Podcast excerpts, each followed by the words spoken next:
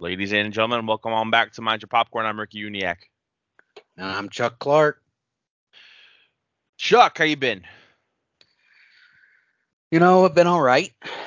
Been all right. Uh, just talking a little bit before in the pre-show. Pacers did not get DeAndre Ayton.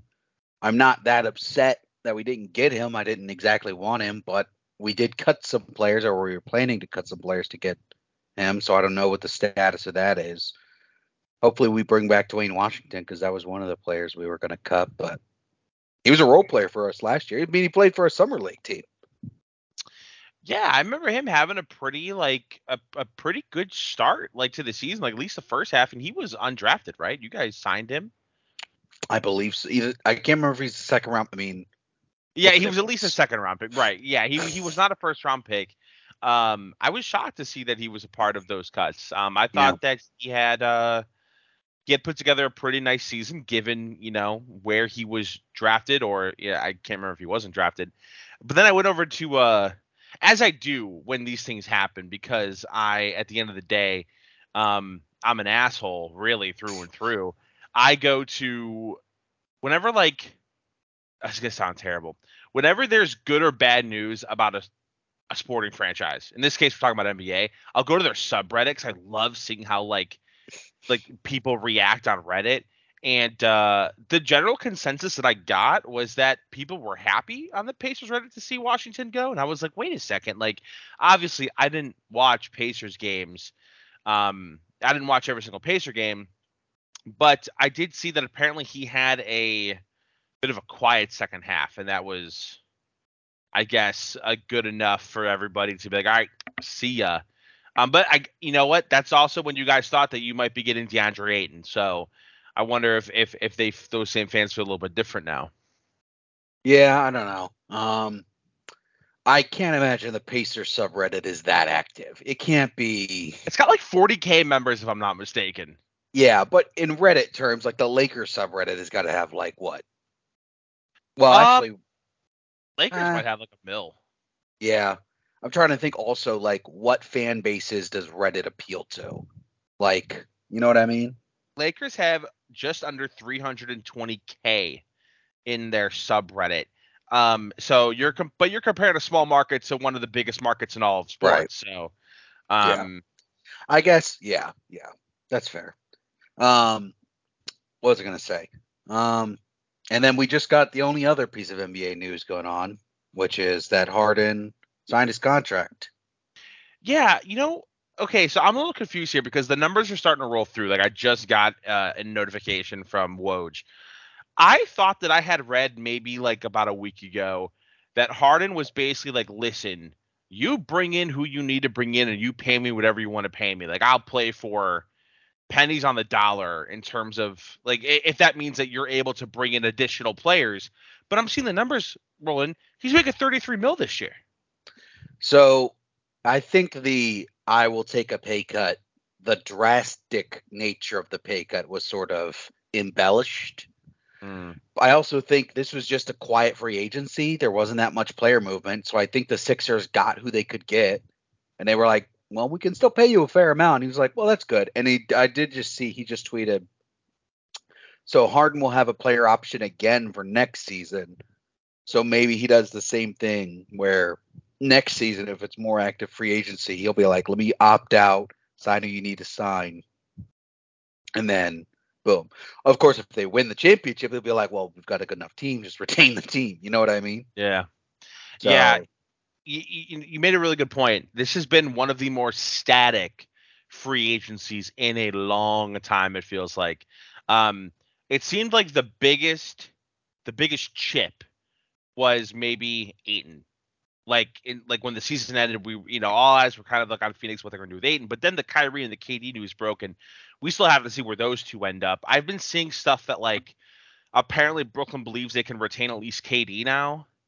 Um, yeah, I I think the word the the I mean the rumblings have been recently that the Spurs and Lakers and Nets will in, be involved in a three team trade of some sort that basically sends Russ to the Spurs, Kyrie to the Lakers, and assets to the Nets from both teams. that would make the most sense. The Spurs seem to be like, I mean, you traded Murray, man. Like you, you're not trying to win. It's obvious now. So I mean, I just watched some highlights of Victor Wembanyama today, and I'm Victor Wembanyama, and I'm like, yeah, yeah, it makes sense. I mean, I would shamelessly tank for that guy. Are you talking about that crossover at the yeah. three point line? Yeah, that yeah. I've never seen a human being of that size move that quickly. It's kind of ridiculous. yeah. It, you're right. It's it, it it is so reminiscent of early Kevin Durant, even Kevin Durant now, but it's not like we've seen Kevin Durant now for what ten years. So he like was 07, I think, or 08. Oh yeah, so almost uh, about 15 years. Um, yeah. This feels like that, but even crazier. And I didn't think that was possible. Mm-hmm. Yeah. Um. Yeah, he's oh. He's 07 because he's the number one pick in that draft, right? Nope. He's oh, number, number two. Number two. You know, Greg Oden. Greg. Greg Oden. And next year's draft, 08, is Russell Westbrook's draft. Yep. Is the Russell Westbrook that crazy draft with Russell Westbrook? Um, that draft is crazy. The 2008 That's draft. Kevin Love too, right? Yeah, it's Kevin Love, Russell Westbrook. Um, was the first was that Derrick Rose? Yes, Derrick Rose it's another one like 03 where Derrick Rose is one, and then you have Beasley and OJ Mayo, and then Russell Westbrook, Kevin Love. You got Gallinari, Eric Gordon, DJ Augustin, Brook Lopez. Like there's some players in this draft. Jerryd Bayless, I know he's a role player, but you know he got minutes. Roy Hibbert. Oh, that's a name I haven't heard in ages. Brooks' brother Robin went a couple picks later. You know what I mean? JaVale McGee was in this draft. Cavalier legend. Robin Serge Lopez. Serge Ibaka, George Hill. This is there's some quality players in this draft. Nikola Pekovic. Oh, good God. DeAndre oh, Gordon. I was, I was thinking of Nikola Mirotic, who I yeah, am no, no. permanently scarred by as a Cavs fan, but. Oh, another Cavs legend, right? Omer Asik. Did he play for the Cavs, or Omer, am I? I don't. Uh, he, he, probably did. He probably did during the dark Mario ages. Chalmers. Mario Chalmers. Wait, Mario Chalmers was 09? 08. 08? Oh my God. Who yeah, because he's Mario on the Chalmers? Kansas team. He's on the Kansas team that beats Memphis in the championship. But didn't Mario Chalmers get drafted by Memphis? No, he got drafted by Minnesota, traded to Miami. Mario was the point guard on the LeBron Wade Heat. Yeah, I knew that, but I knew he didn't get drafted by Miami. I was trying to remember who drafted him. Minnesota traded to Miami. Hmm. Let's see, Goran Dragic. Quality player. Yeah. Now, out of out of all those names, who are Hall of Famers? I th- two. Russell Westbrook and Kevin Love. Derrick Rose. Derrick Rose, I don't think is a Hall of Famer. I don't think you understand the love that the basketball community has for Derrick Rose. It's going to put him in the Hall of Fame. It's not the basketball community that gets him into Hall of Fame, though to me, it's Ru- Russell Westbrook is a first ballot. I think yeah. Kevin Love's a Hall of Famer. I think D- D- I think Derrick I who did it? I think Derrick Rose will end up in the Hall of Fame. I hope so. I like Derrick Rose. I just he I mean, you, I mean, you talk about one of the more I, sad I, stories. Yeah, I kind of wish there was a role player Hall of Fame. Like there should be a star Hall of Fame and then a role player Hall of Fame. Because uh, I'd love to see like Brooke, Brook Lopez, and that could make it in the uh, Role Player Hall of Fame. um, uh, Steven I guess Adams you can't call it the Hall of there. Fame. It's by its nature they're role players, but like, oh, Nicolas Batum was in this draft too. Yeah, not a Hall um, of Fame. Yeah, but just like, yeah, like the Hall of the Hall of Role Players. They need a role. They need a separate role player basketball honor. Timothy Mozgov was an undrafted free agent in this. I mean, the isn't the Hall of Role Players at the end of the day those people that don't make the Hall but get their number retired by their team? Right. Like one day, J.R. Smith is going to have his number retired by Cleveland. Yeah. One day. Kyle Korver is going to have his number retired by Atlanta, right? You don't think Kyle is a Hall of Famer? I I guess he is, but like compare Kyle Korver to like Russell Westbrook. Is he on that level? No, no, no, no, no. So I guess. Kyle Korver might have been too much of a specialist. Like Kyle Korver was one of the best three point shooters the league has seen, but he he was never a top two option. You know, I guess he was like, never the best player. I don't think he was ever the best. Maybe he's the best player on those Hawks teams nah, for a little dude, bit. I think Millsap and Horford were always better than him, and then even like even Jeff Teague in his prime. Yeah, that was the thing. He was never the lead. You know what I mean? So. Yeah, so he's not like Reggie Miller. Reggie Miller carried, you know, an, another top top two, top three shooter in NBA history. But eh, Reggie Miller did enough to where like he could lead his team to wins and to the playoffs, um, right. and make them competitive in the postseason. So yeah, may- oh, man, maybe Kyle Korver isn't a Hall of Famer. Damn, I love Kyle Korver. I just remember when Timothy Mozgov got that contract from the Lakers. It was one of the most hilarious things I've ever seen in my life. Yeah, I still scratch my head about that. I think about that not not very often. Maybe like maybe that comes across my head like once every three or four months, and I'm like, oh man, I forgot about that. I mean, it'll always be hilarious to me because I just that's one of the only it's one of the few times where like I remember not necessarily where I was, but I remember seeing the not- notification Timothy Mozgov four years, sixty four million, and I was like, what? Timothy it, Mozgov four years? it made no sense to me, dude. Because like, I mean, they they obviously got him away from Cleveland, um, but he wasn't. He he was a key player in the first finals, the the 14-15 finals, or I guess that would just be the 2015 finals. But that was when we were like injured to all hell. Like Kyrie was hurt, Love was yeah. hurt, and you had Delly, who was our like second leading scorer on, on, on the team for the finals. He didn't play much in the 16 finals, and then they signed him away from us after I think like in 17.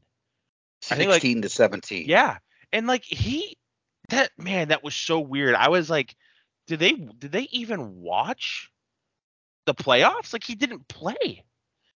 It was weird. I don't know. That that's gonna be a head scratcher for a long time. Hey, Mac McClung getting a bu- contract with the Warriors. I just saw that. Is he, he man? He would be so fun to watch if he like made it into that rotation, dude. He would be so fun to watch. I hope it happens. Um, I remember watching his high school tapes. Oh yeah, that dude can fly. Oh man. Well, I mean, we were talking to the pre-show how there wasn't a whole lot to talk about NBA wise, but we've managed to to to get some decent NBA talk in there. Um, yeah, only thing else going on on Twitter right now, a Emmanuel the Emu. I'm not familiar. Oh my god, Ricky, get caught up. Get educated. get, get educated. Buddy. I'm gonna send you the tweets that you need to look up. And the other one, maybe you've maybe you've seen them because I've just liked almost every week retweet, but somebody retweeted the or quote tweeted the prompt if Gotham City had $300 three bedroom apartments, would you move there? And people have been quote tweeting it with the funniest reactions. and you just got to see Send me some. I, will read them afterwards. Yes. Um, I, I, got a good laugh out of that tweet that you sent me, and I feel comfortable enough sharing this because I feel like there's a, enough people who listen to us who were like from the Cleveland area. But you sent me earlier today a tweet. It was a quote tweet of a video from WWE SummerSlam or something, and it was Logan Paul. So you know, even people who aren't from Cleveland, I I always I never realized that Logan Paul now is like this world renowned like pop culture like I don't want to call him an icon, but he's pretty damn famous.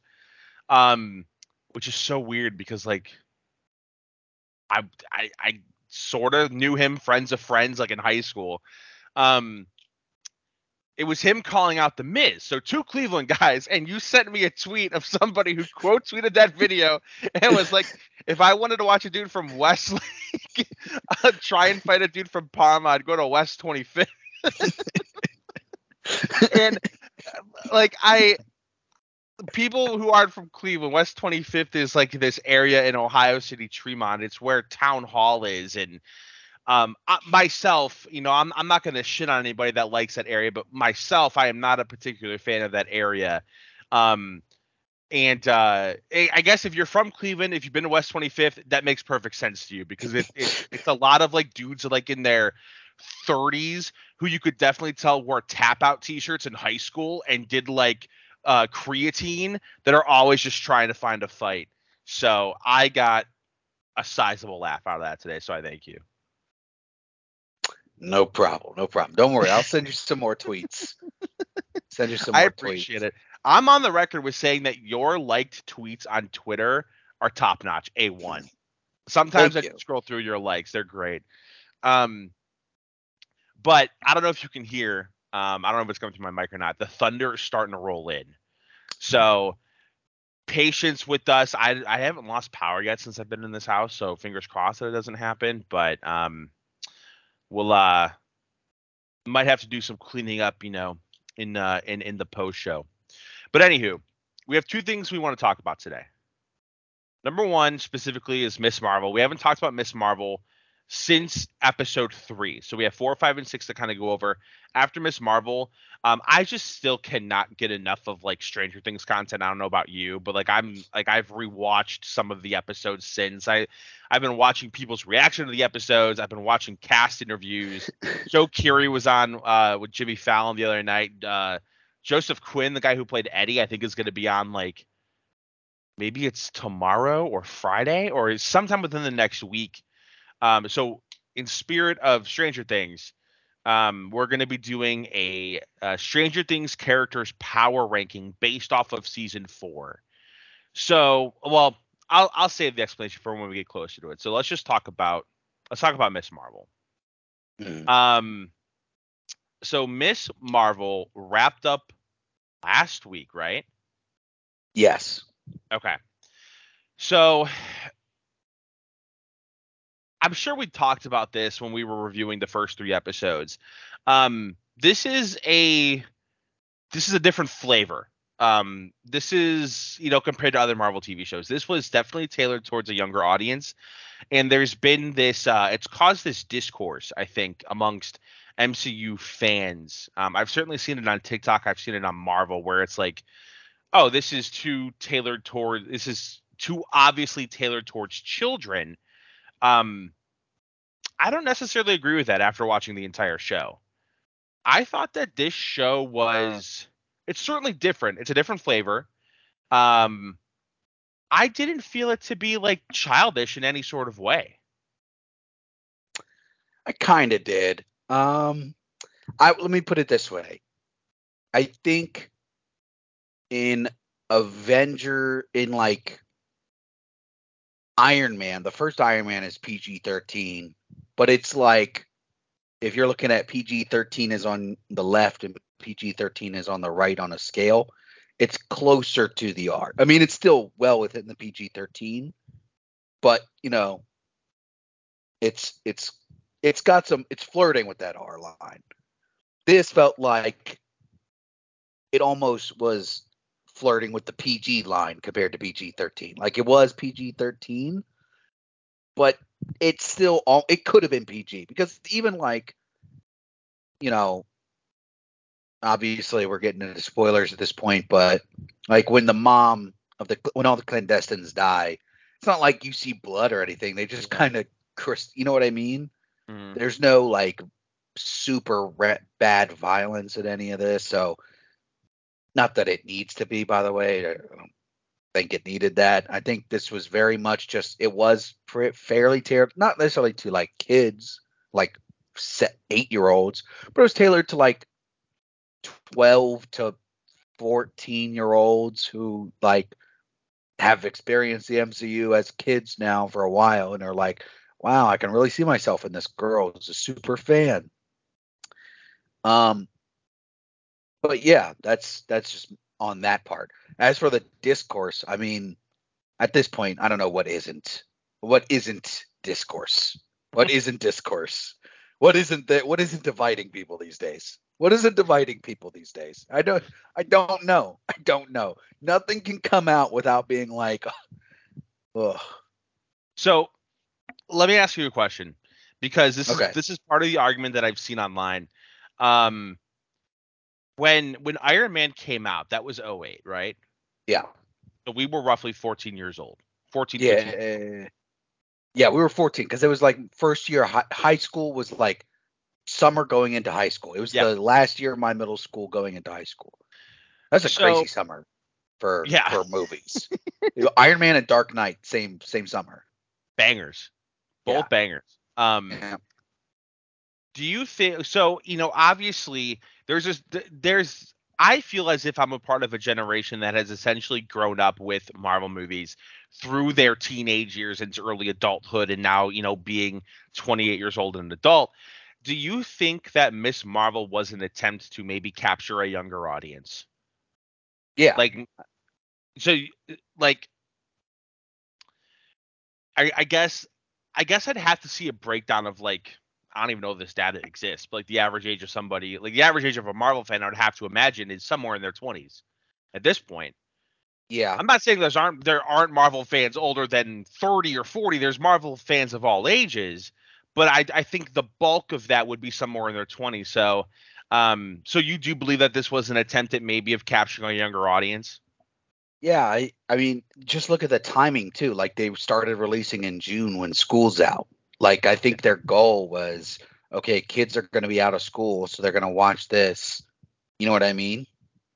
Yeah, so I I guess I agree with you, and, and kind of thinking about it now, I have a I have a buddy, uh, an old coworker, um, who has a a, a younger daughter, like I I think maybe like in this eight to nine year old range, I think. Um, and he and I like to kind of shoot the shit about Marvel and like we're both like whether it's Star Wars or Marvel, whatever. Um, but every time like a Marvel movie comes out, like I always end up seeing it opening night, and then he and I like he'll like sometimes ask me like, "Hey, do you think this is something I could take my daughter to?" And stuff with like, you know, like Multiverse of Madness, I was probably like, "Eh, I, I, I don't know." And then even right. like No Way Home, I was kind of like, uh, maybe like, um, and every parent is different, but this is definitely something that those parents who maybe have not been able to bring their their younger child to a movie, they can sit down and watch this with them. Yeah, for sure, for sure. And this is like tailor made for that. Yeah, I don't either. I thought this was a nice, cool little TV show. Um, I think what's starting to grind on me for some of these shows, because I think there has been a dip in quality recently, and there's a number of reasons that could, could be for just it could be a me thing, probably is some stuff. I think some of it's the pandemic is probably taking a toll on some of these sh- took a toll on some of these shows we didn't even realize. Um, and then some of it's also that like I saw somebody tweet like Miss Marvel should have been like a 15 episode or like longer because like it should have been like her and her friends having little adventures then you kind of take more time to build up to whatever this final confrontation is. But instead we got like three episodes of like that two episodes that are completely divergent from all that and then like one finale. You know what i mean? So do you think that these these disney plus series are maybe becoming a little bit too cookie cutter? Yeah yeah, I, I think I might agree. But again, like I, I don't want to I don't want to complain about it because for me personally, there really hasn't been a series that I can say I've disliked that they've put out. I mean, there's certainly like I have my favorites. Um, but there hasn't been a show so far where I'm like, oh, like I just straight up did not like that. Yeah. Um but no, I, I did feel that here, and I never thought about that. I never thought about if this show would have been better at you know more in like the 10 to 15 episode range, maybe close like the 30 minute episodes. Um, that's interesting, and I don't know I I don't know why they are following this formula of six episodes, each episode being in the realm of like 40 to 50 minutes. Like I I wonder what the science behind that is. Yeah, I don't know. Um well, so let's talk about what we liked about the show first. Um, and it could be anything from the previous episodes that we talked about. Um, I'll I'll sort of go first here because it's already on my mind. I was thinking about this when I was watching the finale earlier. I thought that the stars of the series, outside of um, the actress who plays Kamala, were her parents, her mom and dad. Mm-hmm. They are fantastic. Um, her the, the dad and I, I, should have the cast names here. I actually do. Um, I'll try and pronounce his name correctly. I believe his name is Yusuf Khan. Is the actor's name? Uh, Oh no, that's his name in the show. His name is Mohan Kapoor. Hilarious. I thought he provided like uh the best bits of like um inserted comedic relief. Um he was great. I loved every time he was on the screen. And I I really really like in the beginning I wasn't sure how I felt about the character of Kamala's mom, but by the end of the show, you know, she sort of becomes maybe a little bit more supportive. Whereas like at the beginning, I think that they were really trying to like emphasize, you know, what a relationship between a mom and a teenage daughter is like, how there's, you know, just general standoffs. And I thought that the, by the end, um, they kind of, ha- you know, it, it highlighted that that that arc of the mother pretty pretty well. So I was a big fan of that. Then also like, and I guess I'm just gonna end up going through every single side or, or, or cast member here. I thought Bruno was great. I really like Bruno, um, as well as uh, they pronounce it Nakia or Nakia. Um, I think it's Nakia. Which, She's like the best friend, the one who's with Bruno and Kamala all the time, the one who ran for. uh Oh yeah, yeah. I think they pronounce it in the show Nakia, and then the actress yeah. is Yas- Yasmeen Fletcher. Yes, I thought that they were all great. Um, I thought that this show had a really strong cast. Um, I think so. I think um, the girl who plays Kamala, I thought it started off strong, and then some of the emotional moments in these last two episodes were a little, little, little under. But you know what I mean. But yeah, it's I also like specifically what you're talking about too. It's also like her first, like basically role. Uh, mm-hmm. she's done like two short films, and then she played herself in some short film, and then it's Miss Marvel. So, you know, I'm not going to judge anyone too harsh on their first acting gig. So, yeah, but I still, I still thought the the comedic timing was, or you know what I mean, the you know it did make her the teenage moments like where she's just trying to be an awkward teenager feel more authentic i felt like but yeah. there was some dramatic moments where i was like look at I, I was hoping for a little bit more but it didn't like throw the show out you know what i mean yeah i know exactly what you mean i i, I think that she was a lot more on the goofy side um which was per I, I i think it worked for the type of vibe the show is trying to capture, being a, like a an awkward teenage sort of uh um I guess sort of setting, but um I know exactly what you mean when some of those emotional moments didn't hit. But there really weren't a whole lot of emotional moments. Just for the most part, even in like the action sequences, it still had an upbeat vibe to it. Mm-hmm. Um and it never it never took itself too seriously, which I appreciated. Um, but it, I guess in terms of dislikes, I know what everybody's pointing towards is the CGI. Like, there's a couple moments where you can tell that it's like it's like maybe her like um scaling down a building using her powers or maybe jumping across a rooftop using her powers and it's like a 100% cgi and it almost looks a little too cartoonish I'm not going to get too upset about that because, like you said earlier, quality has sort of been down. I mean, not everything can be Infinity War or Endgame level quality. Um, and we don't know exactly the struggles that they have been dealing with the pandemic. Like, I don't know if they're having staffing issues, you know, behind the scenes. I don't know anything about that, so I'm not going to get too upset about that. Um, I, I I guess I refuse to believe that they were going to cheap out purposely for like a budget sake on the CGI for something like this. Maybe they are, and I guess if we find that out, then whatever. But I don't think we'll ever find that out. Yeah, I'll leave it up to the VFX corridor guys on YouTube to break down. I actually watched their breakdown of the She-Hulk trailer, which people are getting mad about, and they were like defending it. Actually, they were like, uh, "This isn't like okay, that's not perfect, but they're also doing the hardest thing to do, and it's yeah pretty passable. So like, what do you like? Why are people getting upset? Well, so, people are going to get upset about. I, I mean, there's people out there who are like, they wake up in the morning and are like, what am I gonna get upset about today? And like that's what they like feed off of. Yeah. So what are you gonna do at this point? We do. Hey, we do. Can't do anything. Um, I liked the tone of the show. I yeah. liked because I felt like some of the other shows failed because they were trying to be too dramatic, and I was like, I feel like you could use a little more levity. And this one was just like, yeah, we're just here to have fun. It's okay, guys. We're just here to have fun. Exactly. I appreciate that because I thought that they could have easily fallen in the trap of like, you know, forcing drama where they're, you know, you didn't need it at. So, um, again, it it set out what it was, or it accomplished what it set out to do, which was a light, upbeat, family style show, and it stuck with that to the end, and I appreciated that because I think again, it could have easily like, you know, maybe the finale rolls around and gotten all super serious. That just wouldn't have felt, you know, based off the first five episodes. I don't think that that would have fit very well. Yeah. Um. What else? Okay, what what were some of the things? Anything else you want to talk about on the like side?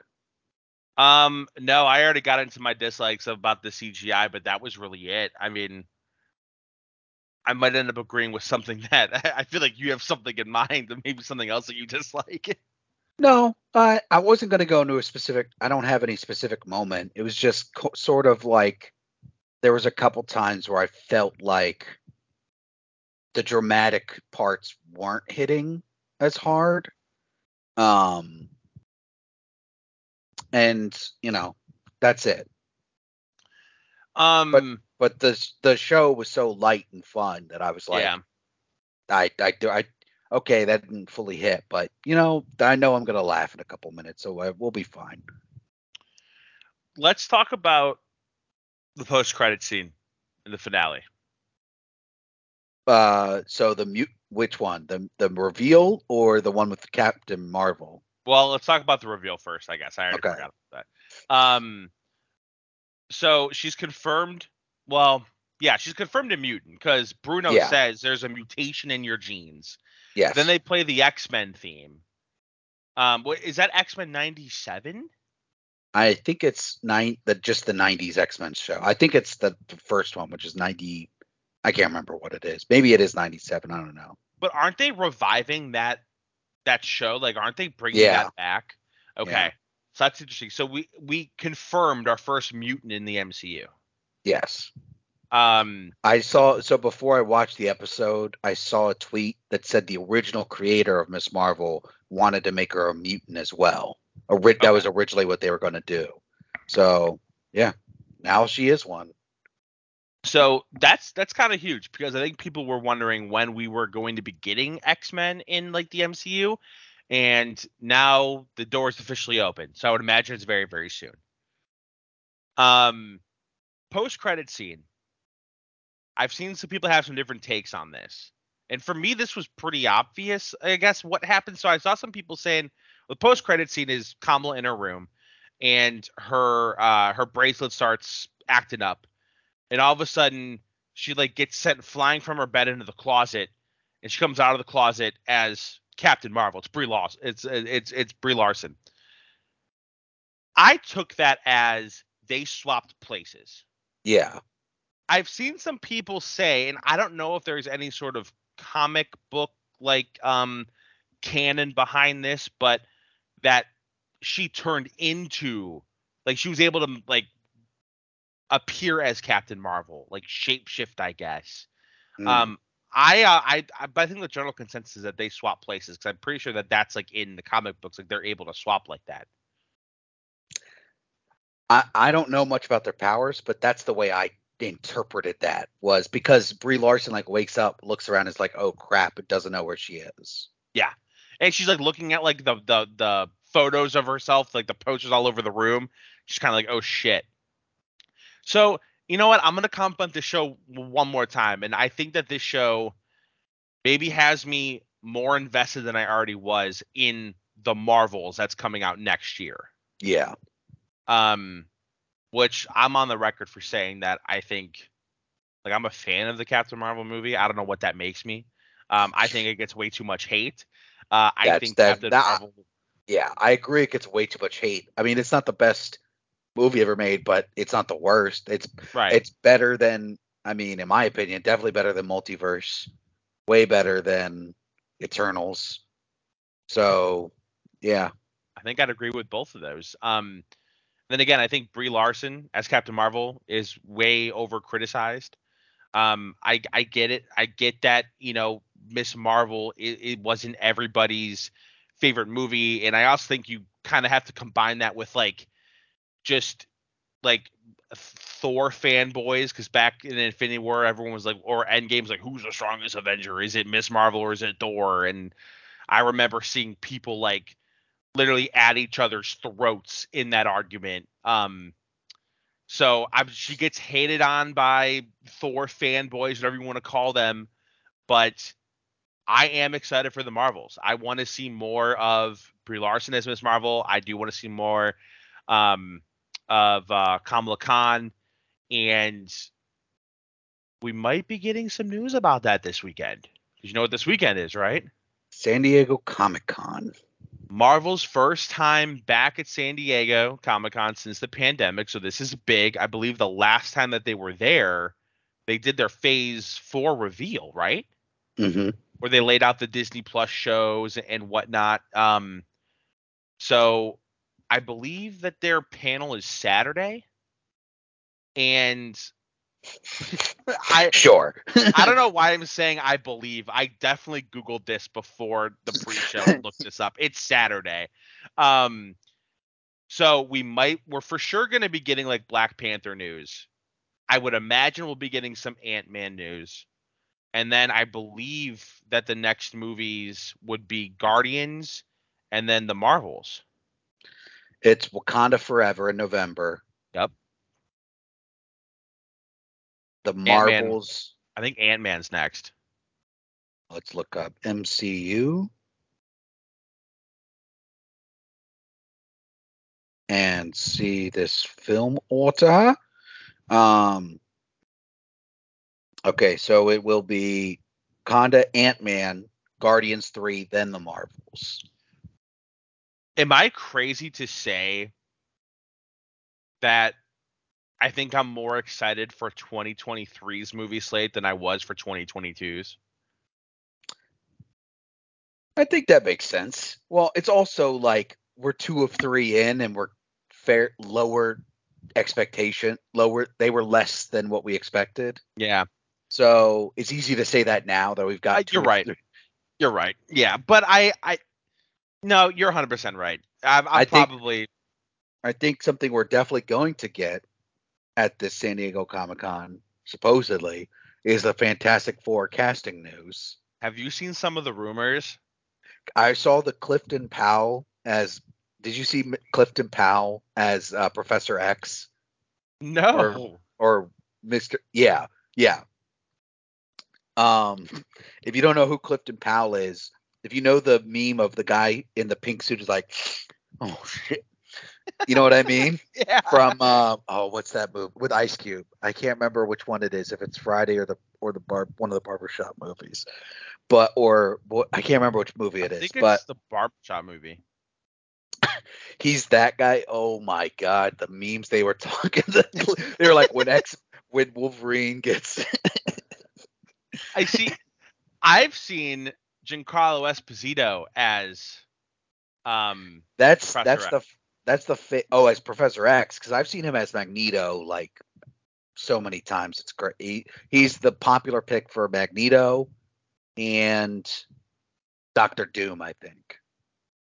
So Um, Doctor Doom, I don't I don't think is going to make sense, but so the the one there was one casting that got me excited and, and I'm upset that I didn't I didn't save it. I might have it on TikTok somewhere. Who's the dude? Uh, this is gonna be a terrible question because I don't know any of the names. There's that really popular Netflix show. It was with Victoria Pedretti. She plays like the psycho girlfriend, um, who tries to like kill her boyfriend. It's a series. Is it called? Is it called You? oh, um, use the one with the guy who's yeah. like Who, yeah. Who's, who's the murdering guy? people. Yeah. Right. And then he marries a like or gets with a another a woman who's like that. Is she in? No, I've seen the guy. I don't know. I it's it begins with a P. I can't remember his name. God, I'm upset I didn't save it because I, I saw like a really good like fan casting, but I saw him as Mr. Fantastic, and then it involved uh, Joe Keery as the Human Torch, mm. which like I think I could get behind. Um, I didn't. Oh, and then it had a. Oh my God, this is so embarrassing. Penn Who's Badgley the, is the guy who plays Joe. Pe- Penn Badgley was Mr. Fantastic. Joe Keery was uh, the Human Torch. Who is homie from Forgetting Sarah Marshall? Uh, Kristen Bell. No, homie. Um, from oh my god, from Freaks and Geeks, bro. Oh my god, I should know his Jason name. Jason Segel. Jason Segel as as the. Oh, that's oh, I don't know how I feel about that. Victoria Pedretti, yes, she she was on that show. You. Yes, that's so. so I, I, knew the, I knew who yeah. she was. I was trying to get to Penn Badgley or Badgley, however you say his last name. Um, shit, that took a long time to to, to get out, but um, I do think we'll get a fantastic forecast. Um, and I'm pretty on board with not having John Krasinski as Mr. Fantastic. Yeah. I also, but I heard there are rumors that he'll direct the movie now because um, what's his face dropped out. Um, the original director, whoever did No Way Home. Oh, um, uh, uh, uh, Jon Watts. John, Jon Watts. Watts. Yeah, John Watts dropped out. Um, I did hear rumors that John Krasinski was going to direct, and if John Krasinski directs that movie, I mean, that's just going to get me excited. So makes sense. That'll that'll be interesting. I'll I'll have to make sure that um, our Twitter account is putting out some of the news that comes through on Saturday. Um, I assume we'll probably get some Star Wars news too, like maybe an official Ahsoka trailer. Supposedly, we will get the announcement of Henry Cavill's return as Superman to the DCEU. What the hell is the DCU doing, dude? Didn't they like announce that he was done? Like on his birthday, didn't they fire him? That was the, that was a joke for a long time. I don't even know at this point. I don't know. I mean, they got to deal with Ezra Miller as the Flash still. They got that movie that's supposed to come out. That's right. Dude, yeah, which I could not care less about that movie. Um, what, what blows my mind is that you have this guy like Henry Cavill, who, in my opinion, in the DCEU, is the closest thing they have to Robert Downey Jr. Jr.'s Tony Stark, right? In terms of like how much the fans love him in his role. And they were just like, now we're gonna let this dude walk. Like we don't want to, we don't want to do any more super. Like th- that's a gold mine. Like people loved him as Superman, and I'm glad now that it appears that he's going to be doing more Superman stuff. But they almost fumbled the bag. Yeah, I don't know. I don't know what that whole universe that they're doing. I just I don't I I pick and choose with their projects now. At this point, I'm like, eh, I guess I might go see that one. That one, eh, probably skip. Good. Yeah. yeah. I'm like I'm excited for this Blue Beetle movie that's coming out eventually. Same. Yeah, eventually. I'm excited for Black Adam.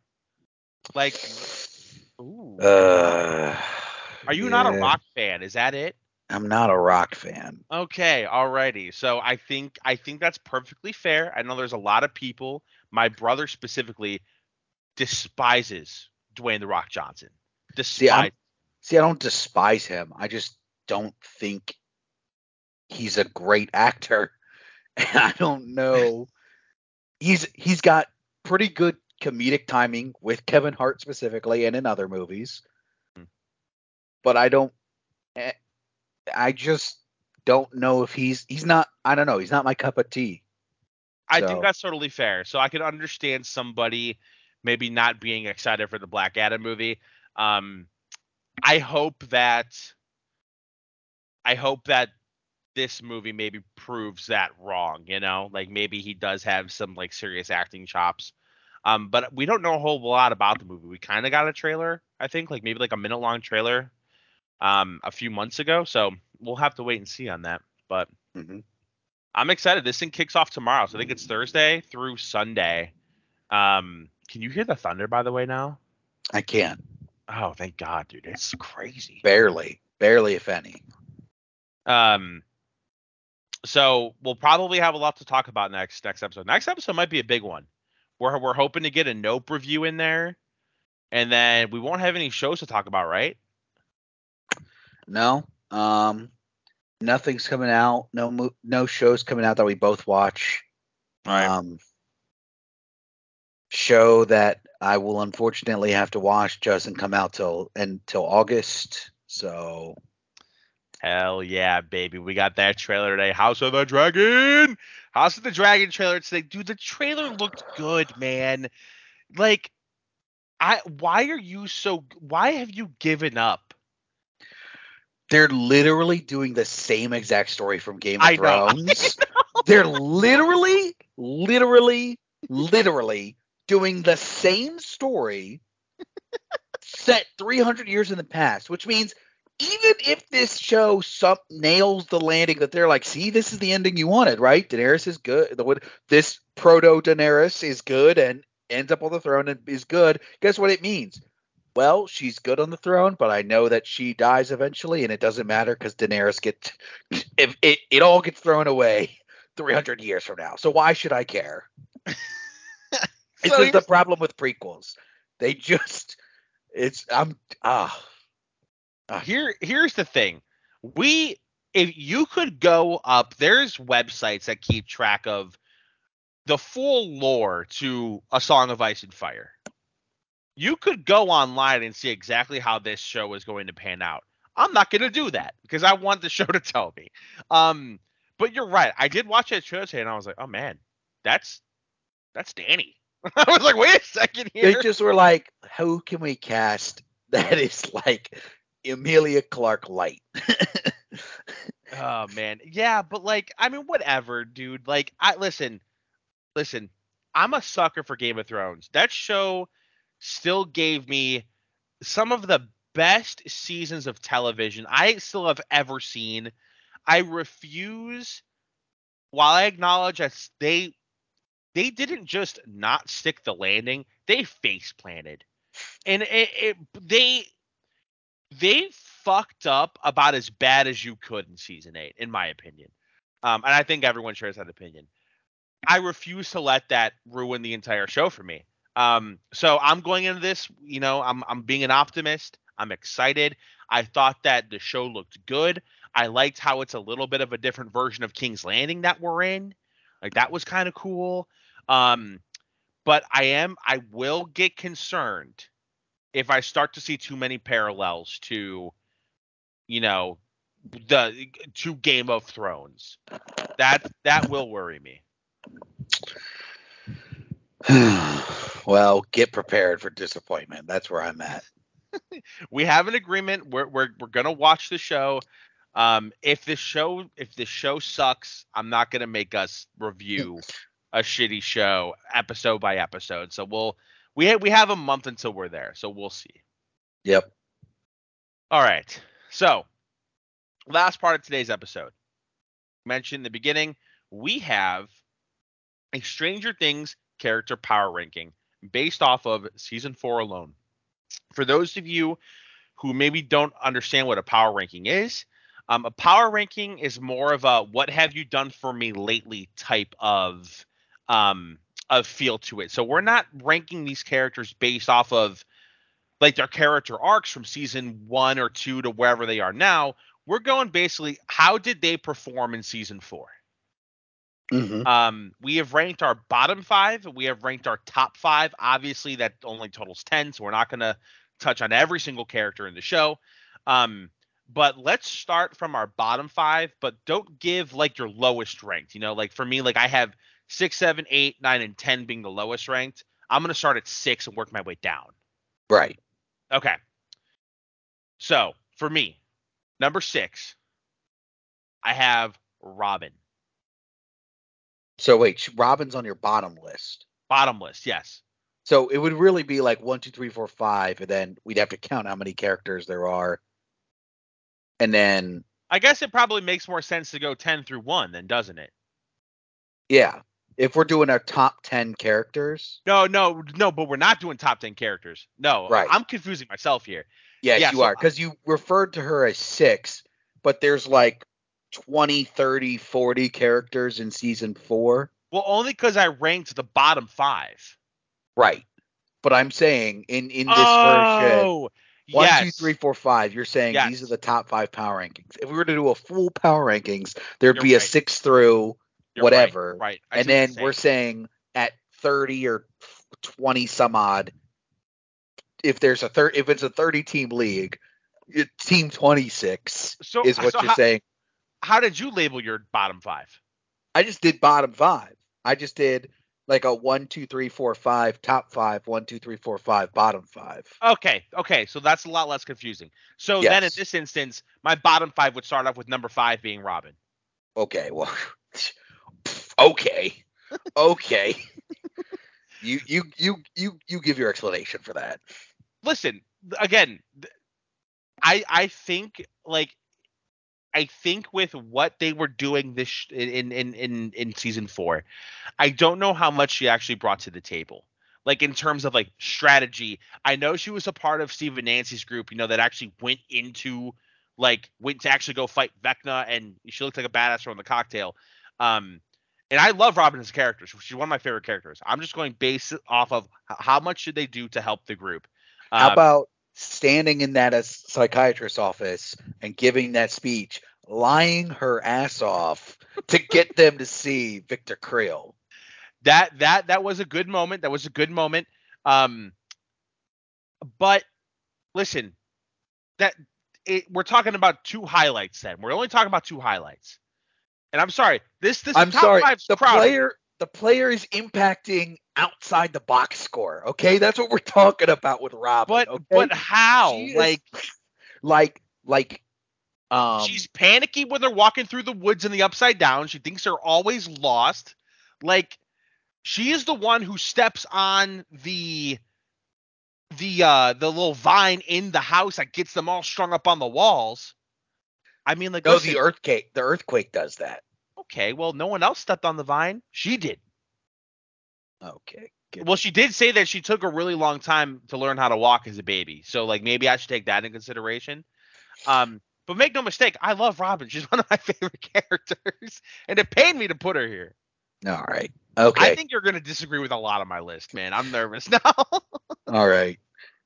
Well, um, so at at number five, then for my for my number five, um, I'm going with Doctor Owens.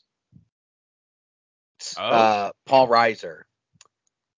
Obviously, he does a lot. He gets El out of the police jam and brings her to, but then he delivers her right to Papa's arms.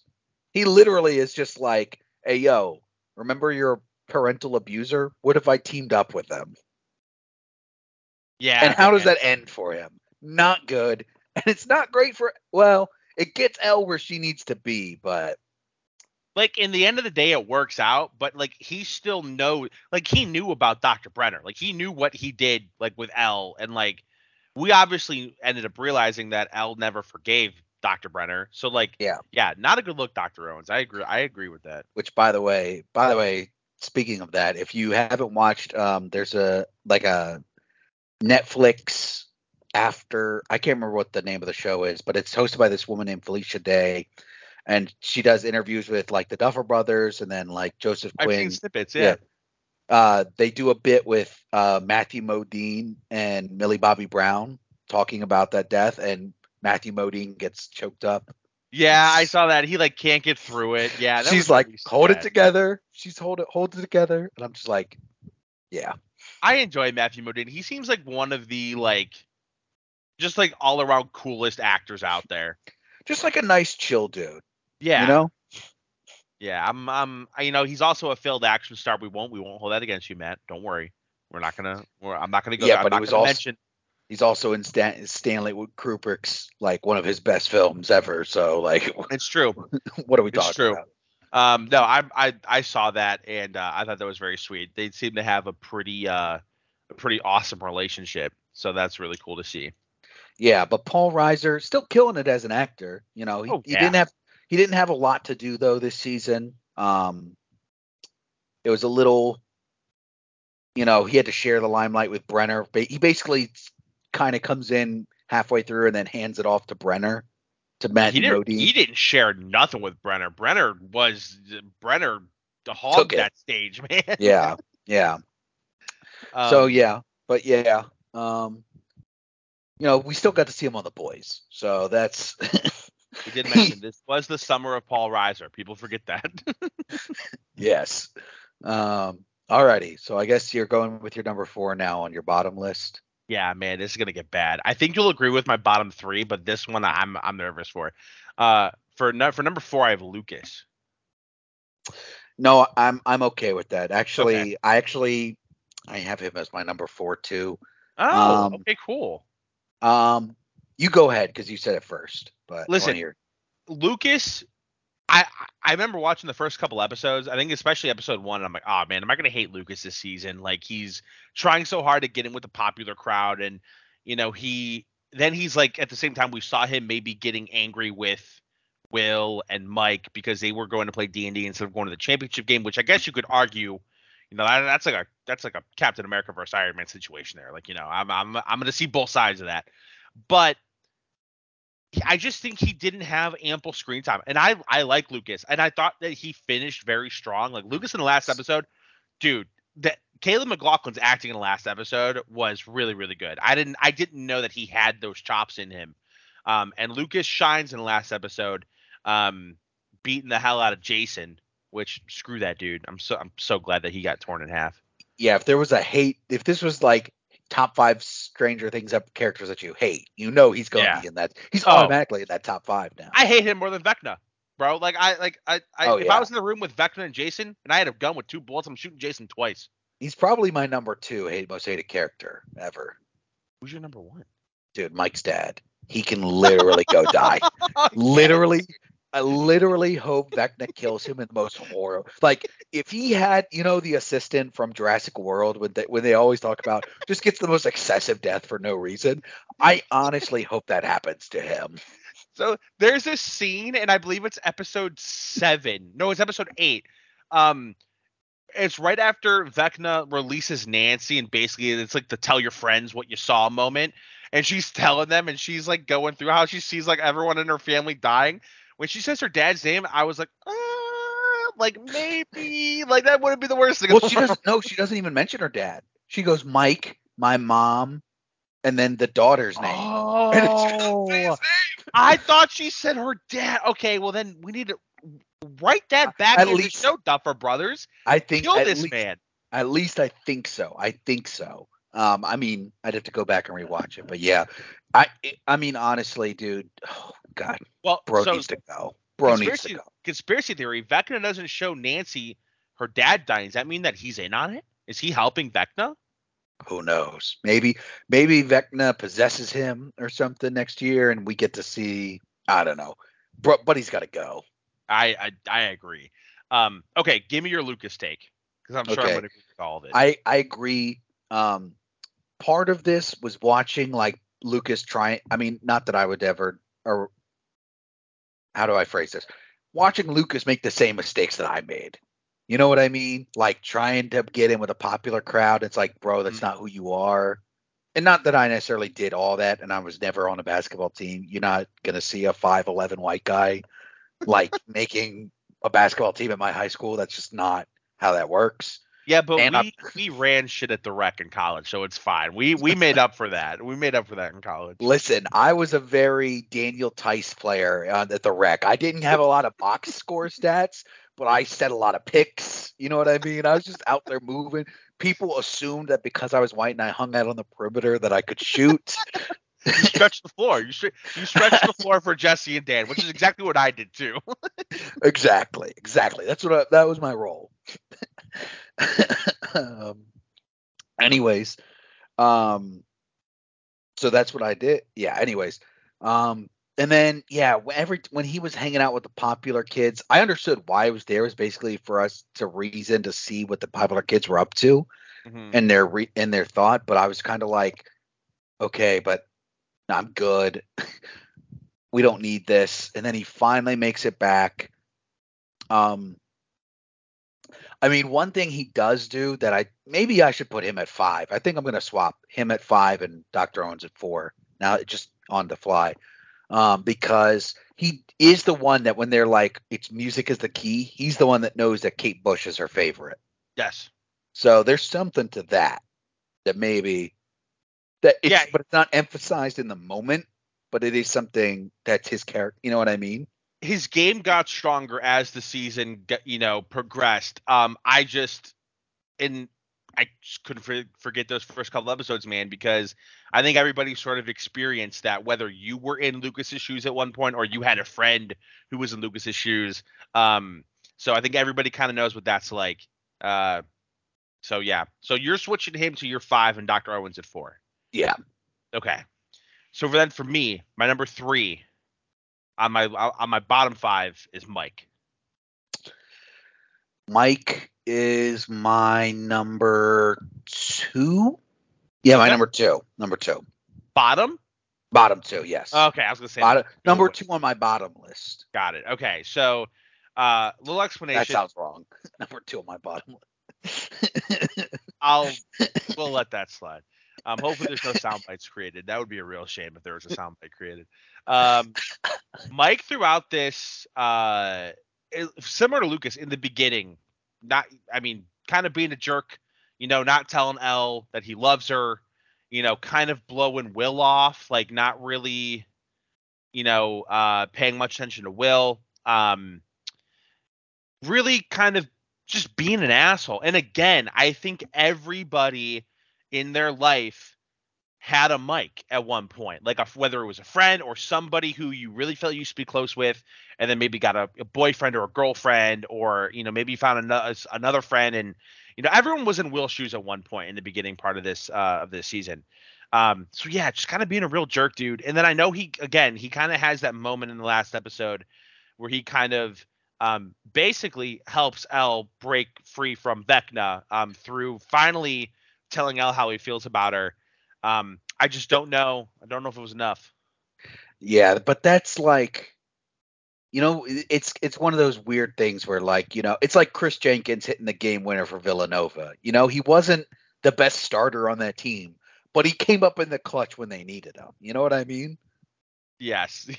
I would I hope people get that reference. I hope that there's enough it, people listening that know what you're trying to say. 2018 NCAA Men's Division One National Championship game. Just go and watch it. It's one of the best. It's one of the best college basketball games you ever watch in your life. It really is. But um, yes. Um, so who's your who's your uh, three? Okay, I'm gonna I'm, I'm interested to see how this goes. But my number three is Dustin. Whew. Okay. So spoiler alert, he's not in my top five, so I can't really like get a whole lot upset about that. Um, but I, I want to know why. So obviously in the previous three seasons, it, it, let me let me preface this too by saying that I don't think this is necessarily a bad thing that he had a down year in terms of his moments because I think there were other storylines and we've gotten a lot with him in the past three seasons. So past three seasons, he's been the guy who's like, okay, the de- the Demogorgon is doing this. This is how you know what I mean. The Mind Flayer, he's the explainer, right? This season, he wasn't doing that a lot. Like he didn't really know what was going on. And then when he did figure it out, like you got to think when in the episode with the lights, um, that once they figure out like that the Vecna, you know, it, Henry Creel is happening or whatever. He's like he must be the Mind Flayer's top general or something. We know that's not true, but you know what I mean. Mm-hmm. Um, I also just think like for example that episode with the lights. Normally you would think Dustin would be the one who's like, oh the lights. No, it was Erica. Erica's yeah. the one who figured out the lights. You know what I mean? Like Dustin had, I mean, he had his moments. Obviously, like most, everyone had a pretty much great finale. Like in terms of like my connection with each of the characters. Um, but num, but he just I don't know. I, he and listen, he's telling the jokes as usual, com, comedic relief, kill, still killing it on that aspect. You can't knock him for that. but I just felt like this season he didn't grow as much as a as a character. You know what I mean? I think he was one of the ones who got put to the sidelines. I, again, I don't think that's a bad thing. This is not a list of characters I hate or a list of characters I didn't like this season or list of actors that did a bad job or anything. I just think of what how much did they contribute to season four? I think he was in the bottom five as far as the main cast. You know what I mean? And I think that's what we're sticking with at this point. Yeah. Because like, oh, this guest actor that was in there for didn't contribute a lot. Like, I don't know. What am I gonna do about that? You know, what are we talking about here? You know? Yeah, like I, I don't think we're putting like Susie in any of these like rankings or anything like that. Like, you know, Right. I agree. Like, we're trying to stick to like, you know, the the main cast. Um I have a hard time disagreeing with most of what, you know, most of your reasoning. I guess like just in my mind, Dustin was still in a lot of moments still to me felt like the smartest person in the room and i think Mhm. that that just carried and w- while you're right there was a lot of times where erica outshines him um so but dustin did take a backseat this season um i think that they did a lot of writing for dustin that in a way emphasized eddie because they Yes. were bringing eddie into the fold and you know dustin was this nice bridge to kind of get eddie in with steve and nancy and robin Yes. um, and again, That- you're right. We're, we we don't hate Dustin. We don't hate Gaten Matarazzo. We're not saying he did a bad job. It's just we're going off of how the character was in season four. So I guess Yeah. in a way I agree. and that being said, his season five, he's in an upward trajectory for Yes. sure. He's he's okay. You know, I mean, he's OKC. He pulled it. He's got so much future stock at this point. It's a really good way to put it. Dustin's OKC. I like it. um, okay. So number two for me in bottom five, I have Jonathan. Okay, it's slight. Uh, I have him as my number one. So Okay. you have my five revealed now at this point. Okay, so for me, Jonathan, man, like uh, lying to Nancy, um, not being truthful with her, um, and kind of just being in the background, even with the California crew, you know, like the California crew to me, like if I were to rank them, it's it's um oh god, what what's his name? Argyle. Argyle, yeah. Like I mean, to me he's, He's, a star of show. He's yeah, he's, a hilarious. He's star. great. But then I'm I'm I'm probably like and then I'm probably putting like Mike ahead of Jonathan. Like I don't know. Jonathan to me I felt like he was more more brutish this season than he is in previous season. He's he's very broody.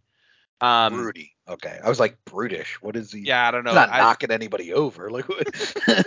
you mean I almost said British, which Charlie Heaton is British, but um yeah, I I don't know. They I felt like they really put him to the side when they were writing the season, man. And like I hope he has a bigger part in season five. And he does sort of come through at the end, kind of being there for Will in the Yeah. last episode. And you know, and he he did seem to be the only person who was paying attention to Will.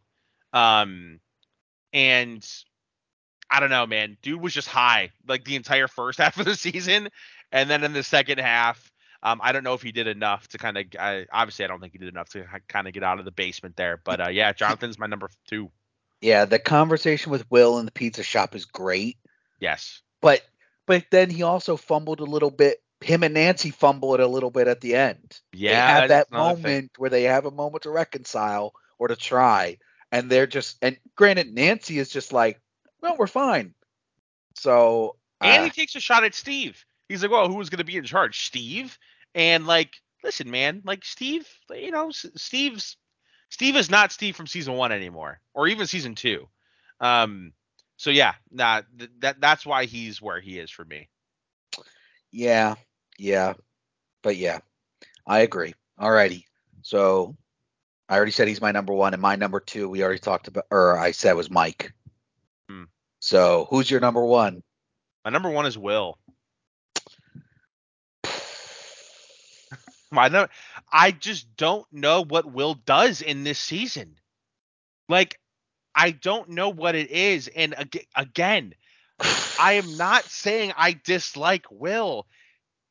I, I'm I'm almost shocked that you're like in disagreement with me. What what did Will uh, do? What did Will do? Will is struggling with his sexuality and feelings for his best friend the entire season. The entire everything he does, he's like trying to talk to Mike to be like like he's trying to tell Mike like listen, you're not, you're messing this up with that the whole time he's fighting Oh my! I can't even with you right now. I literally no, can't. Even. Like, even. listen, I understand that, and that's all great, but we're talking about their performances uh, and how they're helping the group.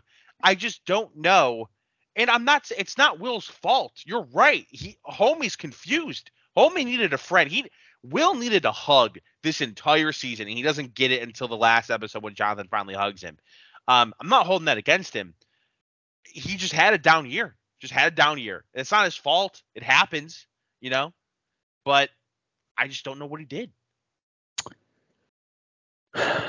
Listen, if this were the season three power rankings, there'd be no question in my mind. Will was number one for season three. Um, for season four, I just, I can't, I can't, I, I just, I I'm felt, getting the vibe that Will's in your top five now. I mean, he's not. He's he's probably my honorable mention. He's like my number six. But oh, God. I mean, I just felt his presence throughout the whole show. I every episode I felt like what's gonna happen with Will. This, you know what I mean? Well, I'm waiting on that too. And listen, I think Will is gonna be right up there with El in season five. Oh, I think it's, it's gonna be Will, El, yeah. and it's going to be Will El and the gang for season five, and uh, Dustin. I think it's going to be Will El Dustin for season five. This show started with Will. It's going to end with Will. Um, and I'm so excited to see how that pans out. But um, listen, man, you know you, you could disagree. I just didn't feel, I didn't feel Will's importance, I guess, in the grand scheme of things, um, in terms of like fighting Vecna. Yeah. Well, yeah. Oh my god. All right. All right. Let's just go to our top fives. Let's just go to our top fives. Start with your number five. All right. My number five is Hop. Hopper. Okay, good Hopper. pick. I I have someone else from the Russia storyline in my top five, but there's okay. no doubt. Um, yeah, go ahead. I listen. I a lot of them on my top five. I think like probably like five through three are pretty interchangeable. I'm not gonna get I'm not gonna get too upset um, if you have you know him higher or whatnot. But um, he Hopper basically solos his way out of the Russian prison. Like you know, at one point, like he like breaks his ankle to you know to get out from the chains. Um, he has all of that. I can't remember. I can't remember homie's name. The guard. His name's escaping me. Uh, Yuri. No, Yuri was the pilot. Oh yeah, Yuri's the pilot. Um, um, it's gonna kill me when I hear his name. Um, but Hopper would probably Enzo. Well, Enzo. Dimitri. Dimitri is his real name, and then Enzo is what they call him. Hopper would probably be higher, but I think like for the first three episodes, he's like just in this prison. You know, Hopper shines in in like like episode four and five and then obviously towards the end when they have you know the the showdown in the prison with the Demogorgon. Um, I don't know if anybody can really argue with this. Hopper was uh, he he was an MVP this season. Yeah, I'm gonna I I might have to put him in. We'll see. Uh, but he was yeah that the ankle breaking is just is pretty brutal to watch. Yeah, and then try him getting to the church and everything. It just feels undercut because it's immediately like, all right, had thought you were, got you, mm. punk. You've been punked. All right. All right, we get it. So as far as like, but definitely in the finale, no doubt he was he was on his game. You know. Yeah. But yeah. Um. Well, my number five for this season is Erica. Oh, I like that.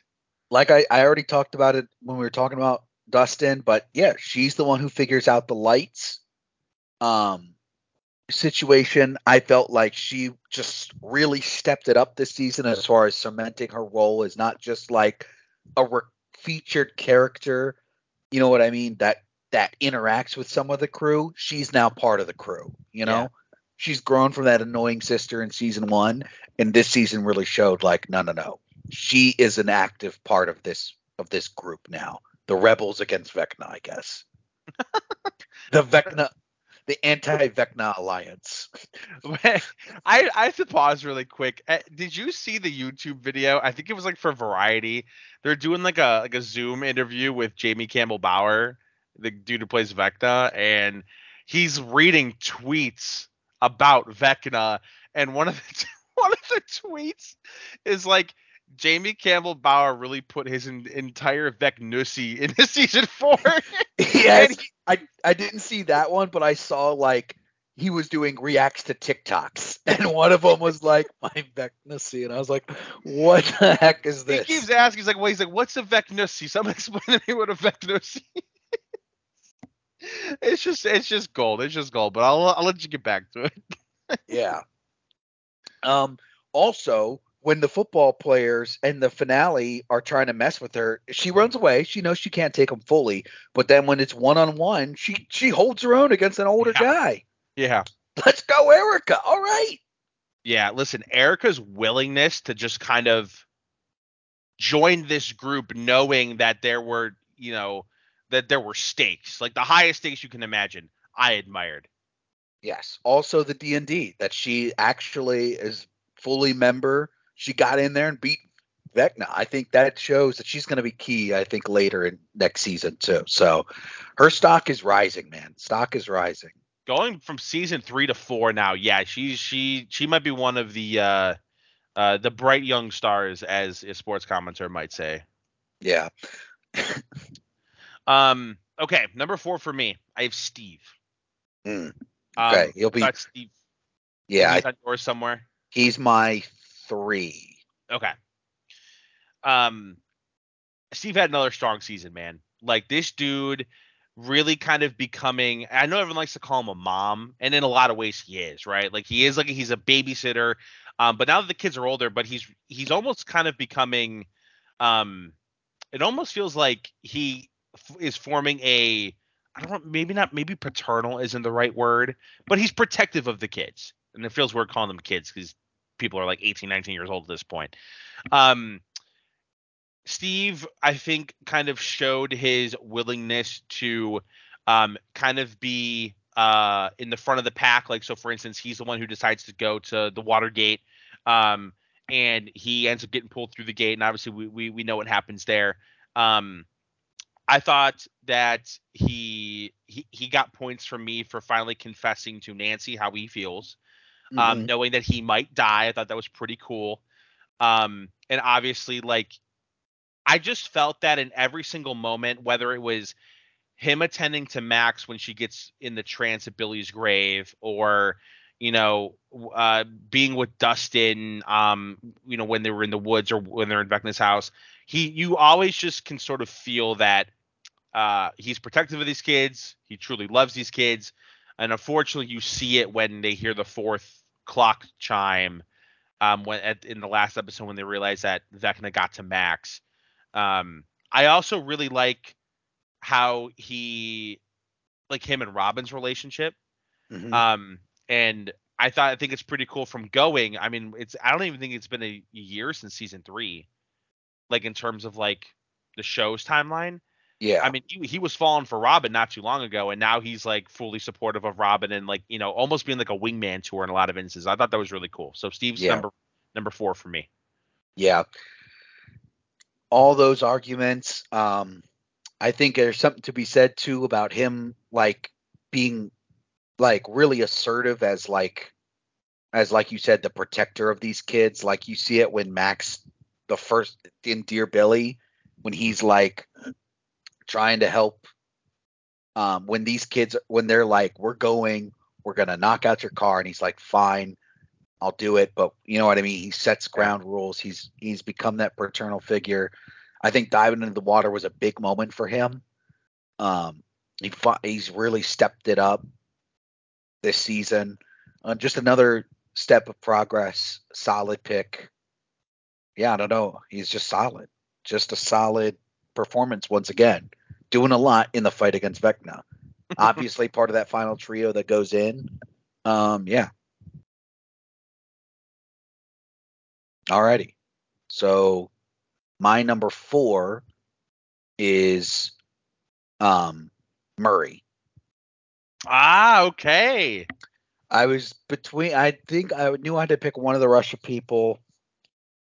I thought about Harp Hopper, but I thought because of what happens that he gets undercut, that he has to. He still does a lot, and he's the muscle obviously there. But I think Murray showed off a lot of more more usefulness than we previously thought for in this season. I mean, um, he helps Joyce get to Alaska. Um, obviously, they're both captured by Yuri. I thought about putting Joyce on here too, but it felt Joyce, you know, season one, she's like a force of nature going after Will, right? She's like, yeah. this has to happen. And then we kind of get it again in season three where like the magnets fall off and she's like, I know I'm not crazy. This is happening. And it, it's true again. So it kind of feels like in that scene where she, where he's like, so you got a Russian doll with whatever. And he's like, okay, uh, figure out if there's a message in it. And when she figures out and she calls and she calls Murray to basically tell him what's going on, he felt like, yeah, I'm not putting up a fight against it. You know what I mean? I'm not going to try and argue like, oh, I don't think this is a big deal or whatever. I'm just going, you know? So in a lot of ways, she's a motivating factor, but I felt like the karate in the plane obviously doesn't go well. Plane crashes, but in the end, works out. Um, I also think obviously his ability to speak Russian is pretty much key throughout a lot of this thing. So he's pretty essential to the to the crew. Um, I thought he was going to eat it this season, so I was maybe I was paying more attention to what was going on. But yeah, I mean, just everything. He was he was great this season. I think I'm kind of kicking myself for not including him in my top five. So spoiler. Yeah, listen, that Russian group does not survive without Murray. Yeah. Um, you could argue that they don't survive without any of the pieces. Um, but Murray is so instrumental in getting to Russia. Um, that you know, you're being able to speak Russian and kind of knowing, you know, like having some general knowledge of the KGB was pretty helpful. Um, but also Murray always seems to like have a plan. Like he's always if he doesn't have one, he's able to whip something up. Um, right. So I have no disagreements there. Yeah. All right. So your three. My number three. Um, my number three is Nancy. Okay. She's my uh, she's on my honorable mentions. I thought about it, but go ahead. Go ahead. Um, I thought Nancy had a very strong season. Um, I think this, her, despite all the uncertainty around her and Jonathan in the beginning, she's sort of able to kind of become you know like she sort of becomes the actual mom of the group where if you were to call Steve the dad, at least that's what it feels like. Um she she her willingness to kind of go on the upside down she's always the one it seems like over the last uh, really since the show started she's always the one who handles the gun you know um, so her kind of being up in that attic at the end of, of of episode nine and being the one who's actually going towards Vecna and you know with the shotgun. I think about that. I think about her conversation with Jason at, at, at, at the I think they call it the War Zone or something. Um, yeah. the, the the the gun show where Jason's clearly trying to intimidate her and she's like, "Nah, you can't do that. Like, you know, like, you know, step back. Check yourself, Jason." Um she listen, no hesitation, dives in after Steve when Steve goes back into the water. She's she is the one that basically gets like helps Steve out in the upside down, gets him free from those bats. Um, I thought she had a very very good season. Um, you talking about Murray makes me think that maybe Nancy could have slipped out of here, and maybe Murray kind of moves into the list somewhere. Um, so maybe a little bit of second guessing there, but I'm I'm I still think that she was a top five for me. My my thing with with Nancy was that it, it felt like I, I don't know if there was a lot of growth and a lot of just showing where she is. You know what I mean? Like yeah.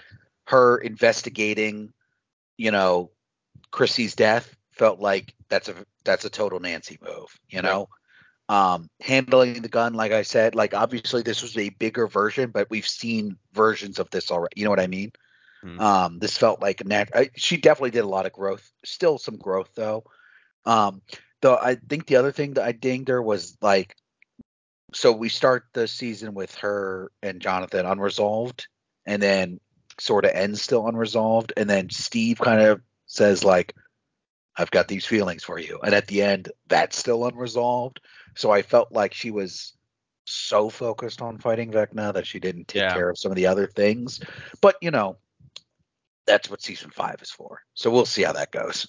Hopefully, man. I have some I have some bad feelings about the fate of eh, whether you want eh, like Steve and Nancy ending up together or really just the fate of Steve in general. Like I I don't know. I because I think we all thought when when Steve was saying what he was saying in the RV to Nancy that that was clear foreshadowing that he wasn't making out of this season. Then he does. And I'm like, I don't know. I guess at the end of the day, I think I just want Steve to have a happy ending. Yeah. Um. So I already said my three was Steve. I, I imagine our two and one are some order of the same two characters. They but... have to be. I'm gonna be stunned if they're not. Okay, go number. What's your number two? Max. My Max is my one. So yeah, we know. I okay. figured this is how it's gonna go. Okay. All right. I mean, what what what do you want to say? They're they're interchangeable. I mean, the the by far the so let's just talk about them both, right? Because you have El yeah. at one at, at two. Oh no! Whoa. Whoa! Who do you have at two? I have Eddie at two. Oh, I have I have eleven at two. Eddie's oh. not in my top five. That's interesting.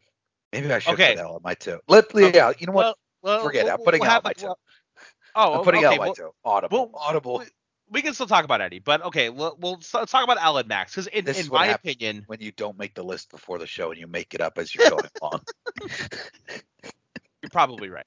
In my opinion, the two most important characters um, in the entire in the entire series, obviously, Max being as as like directly tied to Vecna, um, being a target of his, being the only one of the targets that was able to survive him, which gives the group the, the most valuable information. Like that's how they're able to figure out how to beat him.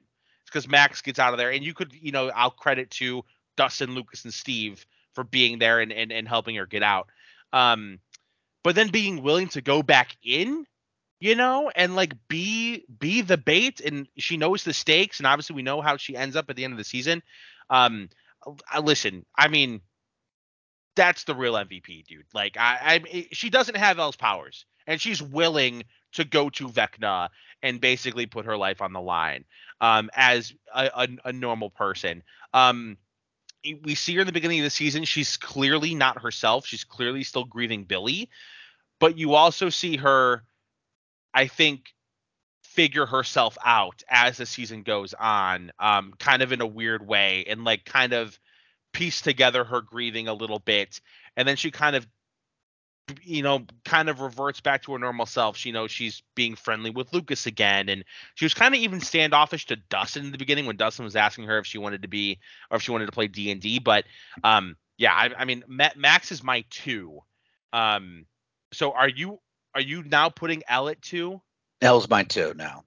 Okay, so I guess I'll just briefly walk through El and then I'll let you talk about El and Max. But I don't even know what what there is to say about El. I mean, she's she is the main protagonist. She is the strongest. Uh, she gets stronger throughout this season. Um, I think we've we saw her powers on like the grandest stage that we, you know, compared to the other season where she kind of like takes out the helicopter. She's fighting the army for crying out loud. Um, and then she even goes in and saves Max. Um, I, I, I there's really nothing else to say. Like, I, she's she is my number one. Okay, I'm gonna go. I'm gonna start with El. El's my number two because I did feel like up until the part where Sam Dr. Owens takes her to the you know, to Nina, the Nina project, it was a little like, I don't, you know, I it was a lot of like, okay, this is where she is. You know what I mean? Obviously, we get a lot of growth those four through eight episodes. And listen, in episode three or episode two, when she hits the girl with the skate, you know, I understand it's bad, but you know, I don't know. she kind of uh, Angela deserved that. Angela deserved that. Yeah. Oh, you broke her nose. they'll, they'll get it fixed. it, yeah. It'll heal. We we, it'll, we have hospitals for a reason. Come on. um, let's see. Uh, she, I mean, everything she goes through with Dr. Brenner, actually being able to confront him, to not forgive him in the end, yeah, to get to the point where she's can accept his help, but overcome it as well, overcome what she he's done. Whew. I mean, for the most part, obviously, she's still that's her last hurdle is like, you know, that confidence that she kind of gets from him is still messing with her a little bit. So that's her last hurdle in season five. But to get to that point, go from no superpowers back to having them. Yeah. I mean, and and overcoming her own trauma, the things that she did with Henry, with Creel, you know, with Vecna. I mean, yeah, it's a lot. But that being said, there's only one person who outshined her this season, and that's Max. Because I think from beginning to end of this season, she was absolutely key to everything that happens. Mm. We obviously know what she's dealing with from the past season, and we start out strong with all of that. And at the end of episode one, she's the one that witnesses Eddie running out of the trailer. So we got that too. She, like you said, she's Vecna's target, so she knows what's going on. She's the one that gives them all the information to defeat Vecna. And the like everything she goes through, her ability to just overcome the guilt that she had. That speech, I mean, that speech in Dear Billy. I mean, oh, so good. I mean, that's the, one of the best episodes of the show ever. I think it's one. I think it is one. From uh, if it's not one, it's two. Yeah, that's one of them you know that's a that's one of the best episodes in that and that speech she gives everything she's fighting it just really resonated with me so when she comes out and obviously we don't know what her status is for season five uh, you know she's in a coma are they're somehow going to get her out of the coma i imagine i don't imagine you're paying sadie sink to lay in a bed for most of the season but I don't know. I don't know what the Netflix. I mean, especially we don't know what the Netflix budget is looking like these days. Probably a lot less than what they were. So, you know, I think I read somewhere that they're having like an insanely large budget for season five, like uh, like nine figure, ten figures. No, whatever, like three hundred million dollars is. Was that nine figures? Nine figures. Yeah. So yeah, It'll probably be the last show they spend that money on, probably for good reason.